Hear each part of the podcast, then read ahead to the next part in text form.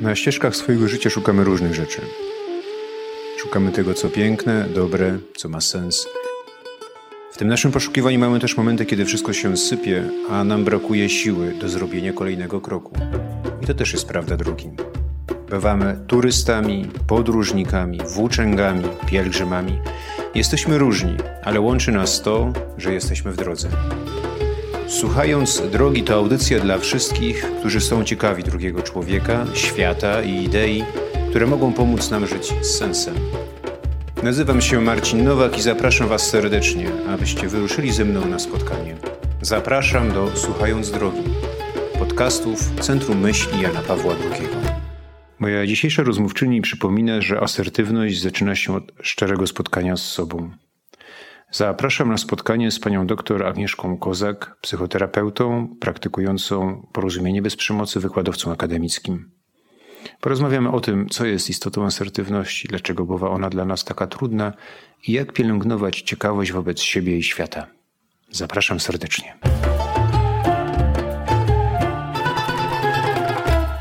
Chciałbym porozmawiać o asertywności. Asertywności i takie na początku pytanie, Pani Agnieszko, czym jest ta asertywność? Czy możemy powiedzieć o tym, że asertywność ma jakieś swoje filary, na których jest zbudowana? Co jest jej istotą? Ja myślę, że gdybyśmy sięgnęli do, do różnych teorii, to będą różne pomysły. Ja bym chciała powiedzieć o asertywności jako zaufaniu do siebie. Czyli, jak ja rozumiem, zaufanie do siebie to taką znajomość siebie, znajomość swoich potrzeb, taką jasność co do swoich wartości, a co za tym idzie, takie przekonanie, że no właśnie, że ja mam wartość jako osoba i że ja mam prawo do tego, żeby o tę wartość dbać. E, ja mam prawo komunikować oczekiwania, a co za tym idzie, wszystko to, co w asertywności jest napisane w wielu książkach, czyli odmawiać, prosić, komunikować potrzeby. Natomiast taka dla mnie taka istota asertywności to zaufanie do tego, że wszystko ze mną w porządku i że taki jaki jestem, jestem ok. Mhm. A czy, bo ja rozumiem, że taka asertywność wymaga też, e, że jej korzenie sięgają o wiele głębiej niż tylko w powiedzeniu nie na zewnątrz. Znaczy, że to musi być jakiś też taki bliski kontakt sam ze sobą, sama ze sobą. Jakby też i odwaga chyba trochę stawania w prawdzie o sobie, tak mi się wydaje. Czy ta prawda jest jakoś tutaj skrolowana pani zdaniem? Pani Marcinie, no to doskonale pan to nazywa, ponieważ według moich przekonań to w ogóle prawda o sobie i o tym, kim jestem, jest w ogóle takim głównym źródłem asertywności. Ja bym powiedziała nawet jeszcze więcej, takie odkłamywanie siebie, czyli jak ja sobie myślę, co to znaczy stawać się asertywnym, to z jednej strony odkrywać prawdę na swój temat, a dru- z drugiej strony zdejmować z siebie różne kłamstwa, które nam inni ludzie nałożyli na nasz temat. Jest taka wspaniała książka kłamstwa, w które wierzymy i kłamstwa, którymi żyjemy. I dla mnie to jest w ogóle kwintesencja stawania się osobą asertywną. To jest właśnie zdejmowanie tej nieprawdy na swój temat, a odkrywanie tego, co jest istotą prawdy o mnie samym. Mhm. A czy my możemy mówić o, o, jakimś takim elemencie w czasie osadzonym, kiedy faktycznie mamy już dosyć na przykład różnych kłamstw na nasz temat? Czy są jakieś takie momenty z Pani też doświadczenia e, osoby, która pracuje też, e, zajmuje się też tematem asertywności, ma kontakt z wieloma ludźmi? Czy są takie jakieś momenty przełomowe, które pokazują, że to funkcjonowanie w tym świecie masek już nas, nam nie wystarczy, że chcielibyśmy właśnie usłyszeć siebie, czy to są jakieś elementy kryzysów, czy to jest, y, czy możemy w ogóle mówić o jakiejś regule z Pani doświadczenia? Możemy mówić i powiedziałabym, że to jest taka smutna reguła, bo Pan już to nazwał. Najczęściej ten element, że ludzie chcą odkrywać prawdę na swój temat, to jest element kryzysów. Czyli e, kryzysu, czyli takiej sytuacji, w której dotychczasowe sposoby działania już się nie sprawdzają i my mamy po prostu bardzo trudno. A byłoby cudownie, gdybyśmy chcieli odkrywać prawdę na swój temat wtedy, kiedy jest całkiem dobrze. I w zasadzie moglibyśmy patrzeć na to, że jest dobrze, a mogłoby być tylko lepiej. Czyli generalnie na terapię albo na warsztaty rozwojowe. Ja prowadzę bardzo dużo warsztatów rozwojowych typu budowanie zaufania do siebie, no właśnie dbanie o siebie. Trafiają ludzie, którzy już są w dosyć dużym kryzysie. Czyli mają albo bardzo trudno w relacjach interpersonalnych, czyli albo jest kryzys w małżeństwie, albo jest kryzys w relacji z nastolatkiem, albo jest już tak duże jakieś poczucie pustki, osamotnienia, że to już zaczyna się ocierać albo o wypalenie, albo o jakieś elementy depresji. I to jest taki moment, w którym właśnie trafiają. Tylko, że to już jest taki moment, w którym to odkrywanie prawdy jest wtedy bardzo bolesne. To tak jak trochę zdzieranie plastra z rany, która jest zasklepiona, a można by było wcześniej się tym zająć i no, no nie musieć tak cierpieć po prostu. Ja tak sobie właśnie myślę, bo przygotowałem się do tej audycji, to jest właśnie też to pytanie o no to dlaczego faktycznie asertywność jest dla, dla nas ważna, dla naszego dobrostanu psychicznego? Ja rozumiem, że, że to może pokusić o takie stwierdzenie, że ona po prostu umożliwia życie w prawdzie, znaczy spotkanie ze sobą, przepływ, znaczy, że ta energia, którą my musimy bardzo często wykorzystywać do tego, żeby grać jakieś różne role, na dłuższą metę jest wyniszczająca. Czy to jest o to chodzi w tej asertywności i roli dla naszego dobrostanu psychicznego? Znowu pan świetnie to nazywa, bo żeby być w dobrym stanie, bo to jest bardzo ważne, to warto zauważyć, że to ja jestem odpowiedzialna za to, w jakim jestem stanie. I to jest pierwsza prawda, którą warto odkryć, że to nie inni ludzie są odpowiedzialni za to, jak ja się czuję, tylko to ja decyduję, jak ja działam. I na przykład bardzo wielu klientów, którzy do mnie trafiają, mówi: Wiesz, bo ludzie mnie wykorzystują, bo ludzie mnie używają, bo jak czegoś chcą, to zawsze chcą ode mnie, a nie widzą tego, czego ja potrzebuję. I wtedy to dbanie o swój dobry stan to jest odkrywanie tego, że to ja pozwalam się wykorzystywać przez to, że na przykład nie stawiam granic, albo to ja pozwalam się nadużywać przez to, że wybieram akceptację innych za wszelką cenę, albo że to ode mnie zależy, czy ja wybiorę bycie lubianą i to, żeby wszyscy naokoło byli zadowoleni, czy ja jednak wybiorę i zaryzykuję to, że czasami ktoś nie będzie zadowolony, czyli że, że po prostu ja wybiorę. I to, co Pan mówi, to to, że dla mnie tak asertywność, albo dlaczego warto być asertywnym, bo myślę, że warto w pewnym momencie podjąć decyzję o tym, że życie jest tu i teraz. Nie wczoraj, nie za tydzień, tylko, tylko teraz. I odniosę się, ponieważ y, podcast jest w ramach, rozumiem, myśli Jana Pawła II, to ja tu zawsze mówię, zwłaszcza jeśli pracuję z ludźmi wierzącymi, że no imię Boga jest jestem. Nie byłem i nie będę, tylko ja mam dzisiaj życie do przeżycia, tak? I teraz pytanie, czy ja wybieram życie w zgodzie ze swoimi potrzebami, w zgodzie ze swoim potencjałem, w zgodzie ze swoimi talentami, czy ja wybieram śmierć, czyli właśnie cały czas rezygnowanie z siebie, rezygnowanie z tego, co dla mnie ważne, na rzecz jakiejś ułudy, no właśnie to, co Pan mówi, maski, grania. Po, po co to robię, nie?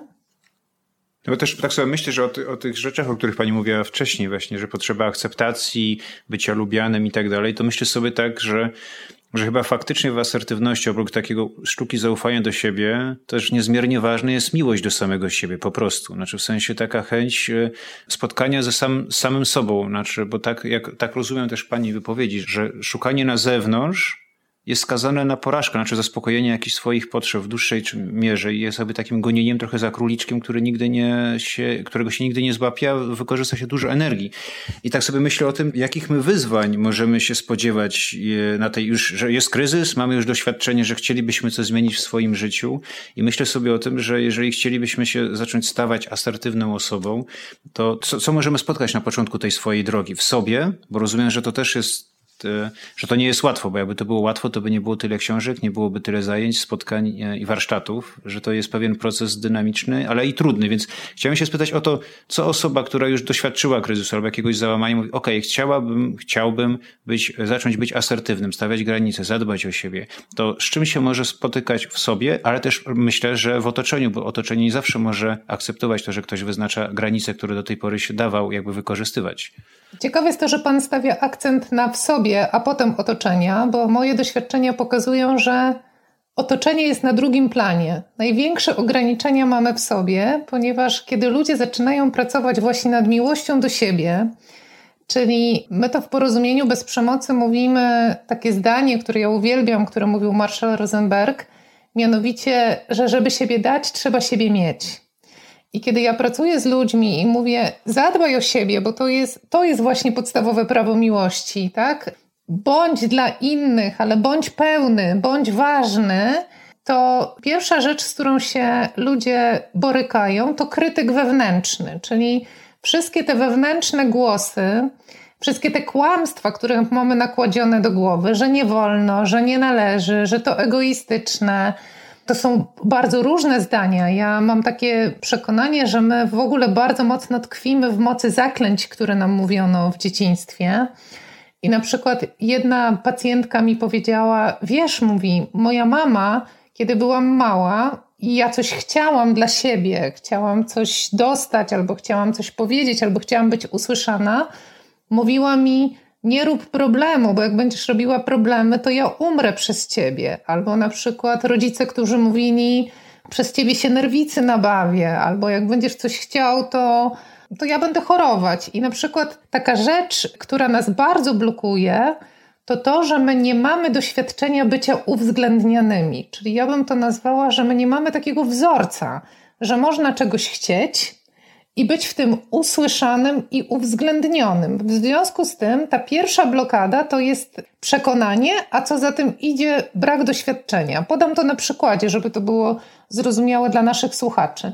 Kiedy pytam osoby, zwłaszcza z mojego pokolenia, czyli 40, plus, jak to było, kiedy byliśmy mali. I kiedy na przykład siadaliśmy do stołu i na stole był drzem truskawkowy i dziecko mówiło, hmm, jest truskawkowy, wolałbym śliwkowy to co myśmy słyszeli w naszych domach? Otóż słyszeliśmy: nie przesadzaj, nie wydziwiaj, truskawkowy jest dobry, dzieci w Afryce głodują, a ty wybrzydzasz, nie rób kłopotu, przecież teraz nie polecę pośliwkowy. Słyszeliśmy od razu negację, czyli kiedy my wypowiadaliśmy, że my coś chcemy albo że my mamy inaczej, to żaden dorosły nie zatrzymywał się i nie mówił: Hmm, wolałbyś śliwkowy. A dlaczego wolałbyś śliwkowy? Bo być może to dziecko powiedziałoby: Wiesz, bo on mi się kojarzy z babcią i tak zatęskniłem za babcią. A my od razu mamy doświadczenie, że kiedy czegoś chcemy, to słyszymy, że robimy kłopot. W związku z tym to jest tak bardzo mocno zapisane w układzie nerwowym, w mózgu i w, w, całej naszej strukturze organizmu, że kiedy ja mówię i pracuję z moimi klientami nad tym, żeby zaczęli wypowiadać siebie, to oni mówią, nawet jak o tym myślę, to czuję napięcie, bo boję się, że to i tak nic nie da, bo boję się, że i tak nie zostanę usłyszany. Więc taka pierwsza rzecz, z którą wszyscy no, potrzebują się zmierzyć, to to, że trzeba tak naprawdę przejść samego siebie i pozwolić sobie na eksperymentowanie, czyli że świat wokół mnie jest inny i że ja mogę spróbować wypowiadać różne rzeczy i sprawdzać, czy naprawdę nie będę usłyszany. Zresztą to się bardzo często dzieje podczas tych warsztatów, że wielu moich uczestników mówi: Pierwszy raz w życiu mam poczucie, że ktoś mnie słucha, że to, co mówię, jest dla kogoś ważne i że wy też macie podobnie. Czyli tak sobie myślę o tym, że to faktycznie ten, ten problem z byciem wysłuchanym, zauważonym jest jakby istotą, bo chyba od tego się wszystko faktycznie zaczyna, bo jeżeli nie mamy takiego okrzepniętego ja, w sensie tego, takiej postawy słuchania siebie mądrego i dawania sobie prawa do swoich potrzeb, to docelowo też bardzo trudno nam później jakby świadomie się kierować tymi potrzebami, bo też sobie właśnie myślę, drugie rzecz, bo to jest też trochę pani o tym wspomniała, że jest taki stereotyp, znaczy stereotyp, skojarzenie, że bycie asertywnym związane jest, oznacza bycie egoistą. Dosyć mocno pokutuje e, w takim przekonaniu. Pewnie to może też wynikać, myślę sobie, z, z takich też potocznych, jakby nazwijmy to popkulturowych wyobrażeń asertywności, ale o to też chciałbym panią spytać, właśnie żebyśmy się trochę temu przyjrzeli. Skąd jest taka w nas, w otoczeniu, taka łatka bycie asertywnym równa się bycie egoistą?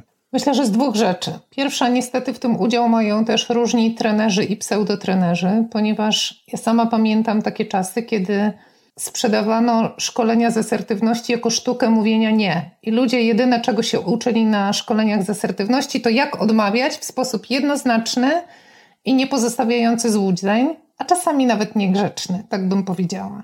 Czyli, że to po prostu zostało wypaczone przez nas jako szkolących. W związku z tym ludzie nie chcą takiej asertywności. Czyli też taki element y, niezrozumienia, co to ta asertywność jest, więc dlatego szalenie jestem wdzięczna, że Pan o to pyta i możemy to jakoś też y, z innej strony pokazać. Natomiast druga rzecz jest taka, że my nie potrafimy rozróżnić miłości własnej od egoizmu, czyli tego, że ja mam prawo do zadbania o siebie i to nie jest nic egoistycznego. I znowu, dlaczego tak mamy? Dlatego, że my znowu mamy wzorce kulturowe przekazywane z pokolenia na pokolenie, że rodzic to jest człowiek, który w całości poświęca się dziecku. W związku z tym, jeżeli dziecko, nie daj Boże, zaczyna wypowiadać, że ono by coś chciało inaczej niż potem rodzic oczekuje, no to jest negacja, czyli że my nie mamy takiego doświadczenia, że można być dobrym człowiekiem, tak bym powiedziała, i mówić tak, zgadzam się, albo nie, nie zgadzam się, że jakoś takie bardzo skrajne mamy te postawy. I nie wiem, czy to chodzi tylko o egoizm, czy też o jakiś egocentryzm w ogóle, bo jak ja myślę, to co jest mylone z egoizmem, to egocentryzm, czyli ja i tylko moje potrzeby są najważniejsze, a w asertywności mówimy ja i moje potrzeby, ty i twoje potrzeby, poszukajmy razem rozwiązań, które zaspokoją nasze obie potrzeby, potrzeby obu stron. I jeszcze jedna taka rzecz, która mi się bardzo mocno kojarzy, to to, że nie wiem, czy pan to obserwuje, ale ja to bardzo mocno obserwuję, że my nie jesteśmy nauczeni dialogu w ogóle. Czyli, że my mamy odpowiedzi na wszystko, ale po pierwsze, prawie nigdy nie zadajemy pytań, a już nigdy nie wysłuchujemy do końca. Ja teraz prowadzę warsztaty dla rodziców nastolatków i dałam ludziom zadanie domowe. Przez cały tydzień, kiedy Twoje dziecko będzie do Ciebie mówiło, przez 5 minut słuchaj, nie wypowiadając żadnego słowa. I wszyscy, którzy wrócili, powiedzieli, że najpierw pomyśleli sobie, że to jest żarcik, że to jest bardzo proste ćwiczenie, natomiast nikt z nich nie był w stanie wytrzymać dłużej niż półtorej minuty milcząc że my nie jesteśmy nauczeni słuchania, my jesteśmy nauczeni walczenia o swoje. Dlatego ta asertywność, ona jest taka mocno, mocno pomieszana, że, że można nie walczyć i że można dostać, że można być uwzględnionym i wysłuchanym i że nam się to po prostu należy.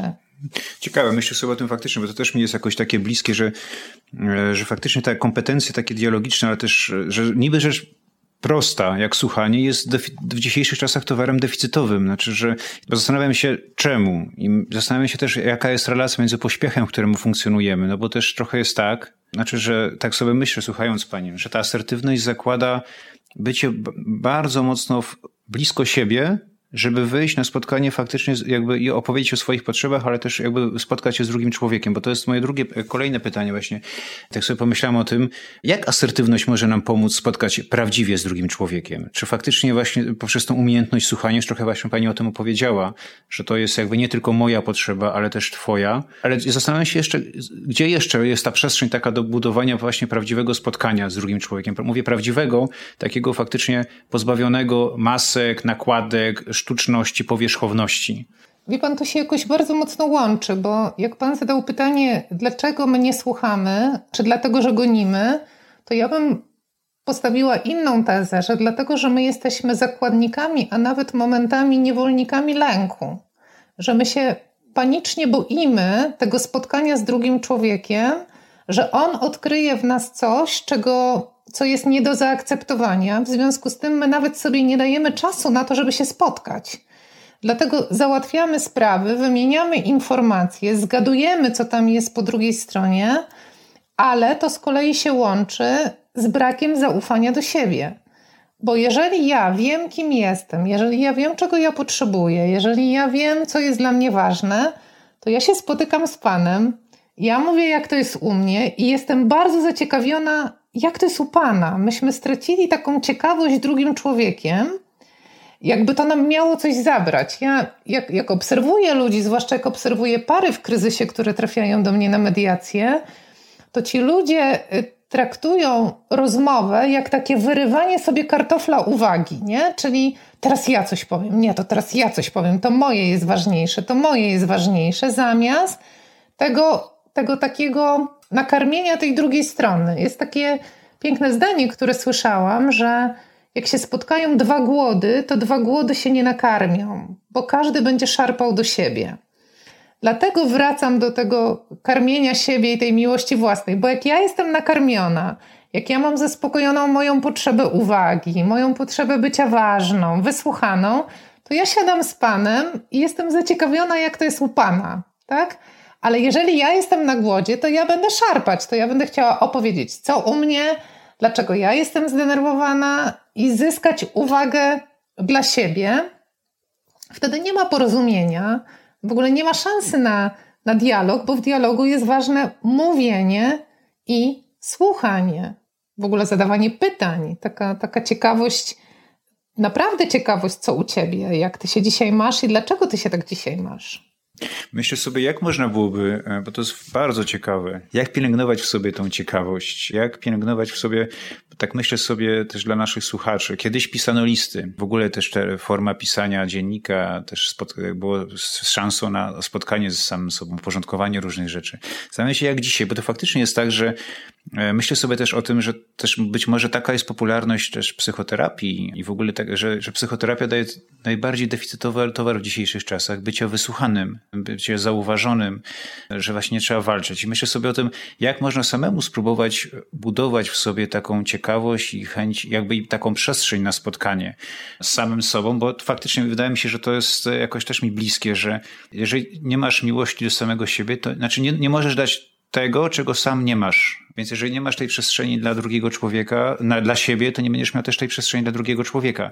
I teraz jakby znowu wracając do pytania, czy jest Pani zdaniem, z Pani doświadczenia jakaś taka podpowiedź dla naszych słuchaczy, dla nas, dla mnie, jak można pielęgnować w sobie ciekawość do samego siebie? Jest cudowne ćwiczenie, do którego ja bardzo zachęcam. Y, nazywa się ono Empatia dla siebie.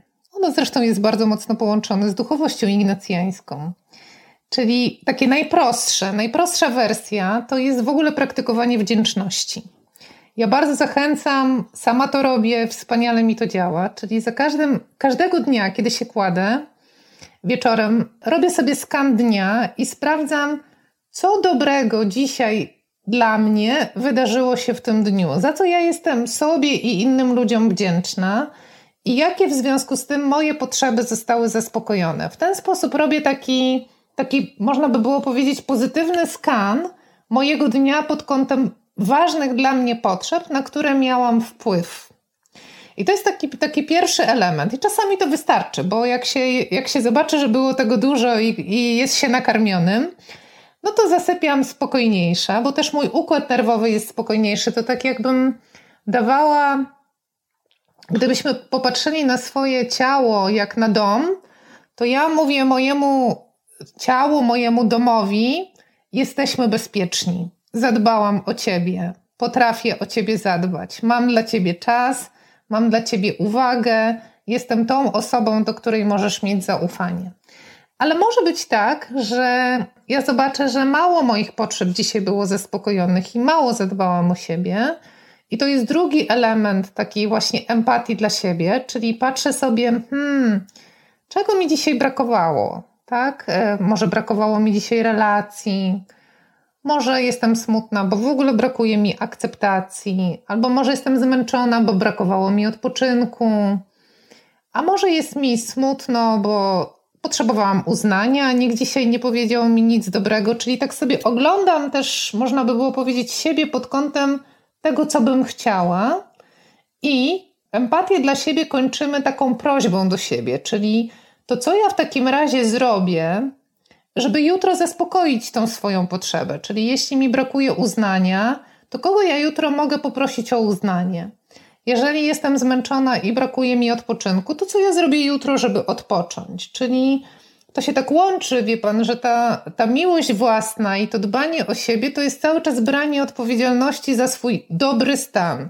Że ja mogę coś jutro zrobić, żeby skończyć dzień na przykład z większą wdzięcznością albo z większą taką siłą, albo z poczuciem wpływu, też takiego, no właśnie zaufania do siebie, że, że jeżeli chcę, to ja potrafię y, o to zadbać. I to oczywiście jest bardzo wymagające, ponieważ wielu ludzi nie chce wziąć odpowiedzialności za siebie. Zdecydowanie chętniej mm, wyrzuci tą odpowiedzialność na zewnątrz. Ja obserwuję, że my mamy taką naturę obwiniaczy, czyli że to mój mąż jest winny temu, że ja jestem zmęczona, to moje dziecko jest winne temu, że ja jestem zdenerwowana, to mój szef w pracy jest czemuś winny, zamiast zobaczyć, jaki ja mam w tym udział. Nie? Czyli taka asertywność to też mm, powiedziałabym, że to jest odwaga w patrzeniu na siebie, mm, na to, co ja robię albo czego nie robię dla siebie.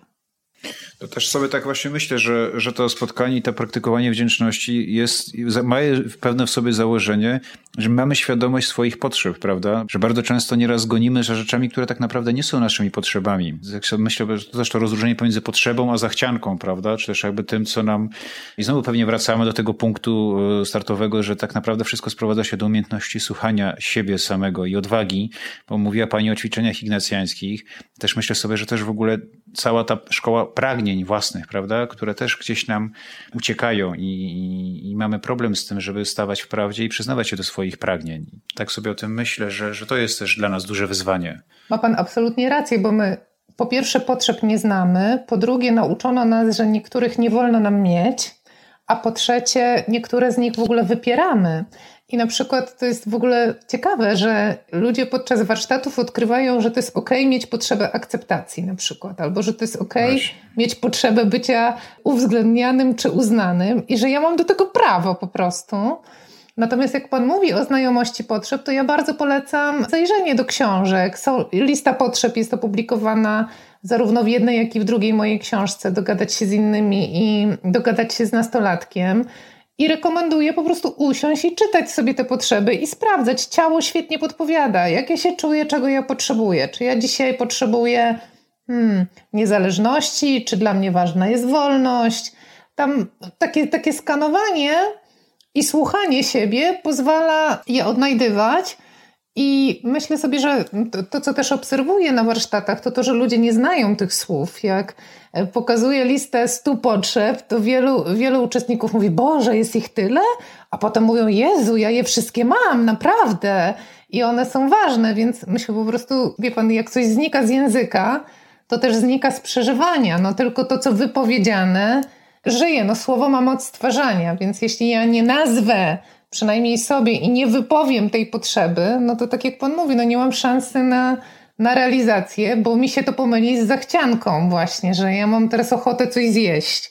Ale czemu ja mam ochotę coś zjeść? Bo być może mi jest smutno, bo ja potrzebuję relacji, tylko ja nie mam kontaktu z moją potrzebą relacji, więc spróbuję ją zapchać jakąś kanapką albo nie daj Boże hamburgerem. I to jest też to, że my zaspokajamy swoje potrzeby często w sposób nieprawidłowy.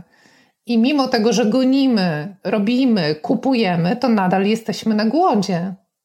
No, tak myślę sobie teraz też w kontekście przedświątecznym tych wszystkich naszych gorączek, które nas czeka, że to też jest ważne, żeby mieć świadomość tego, że trochę jak idąc metaforą hamburgera, że może jest i smaczny, ale nie nasyci. W sensie jakby taka logika fast foodu.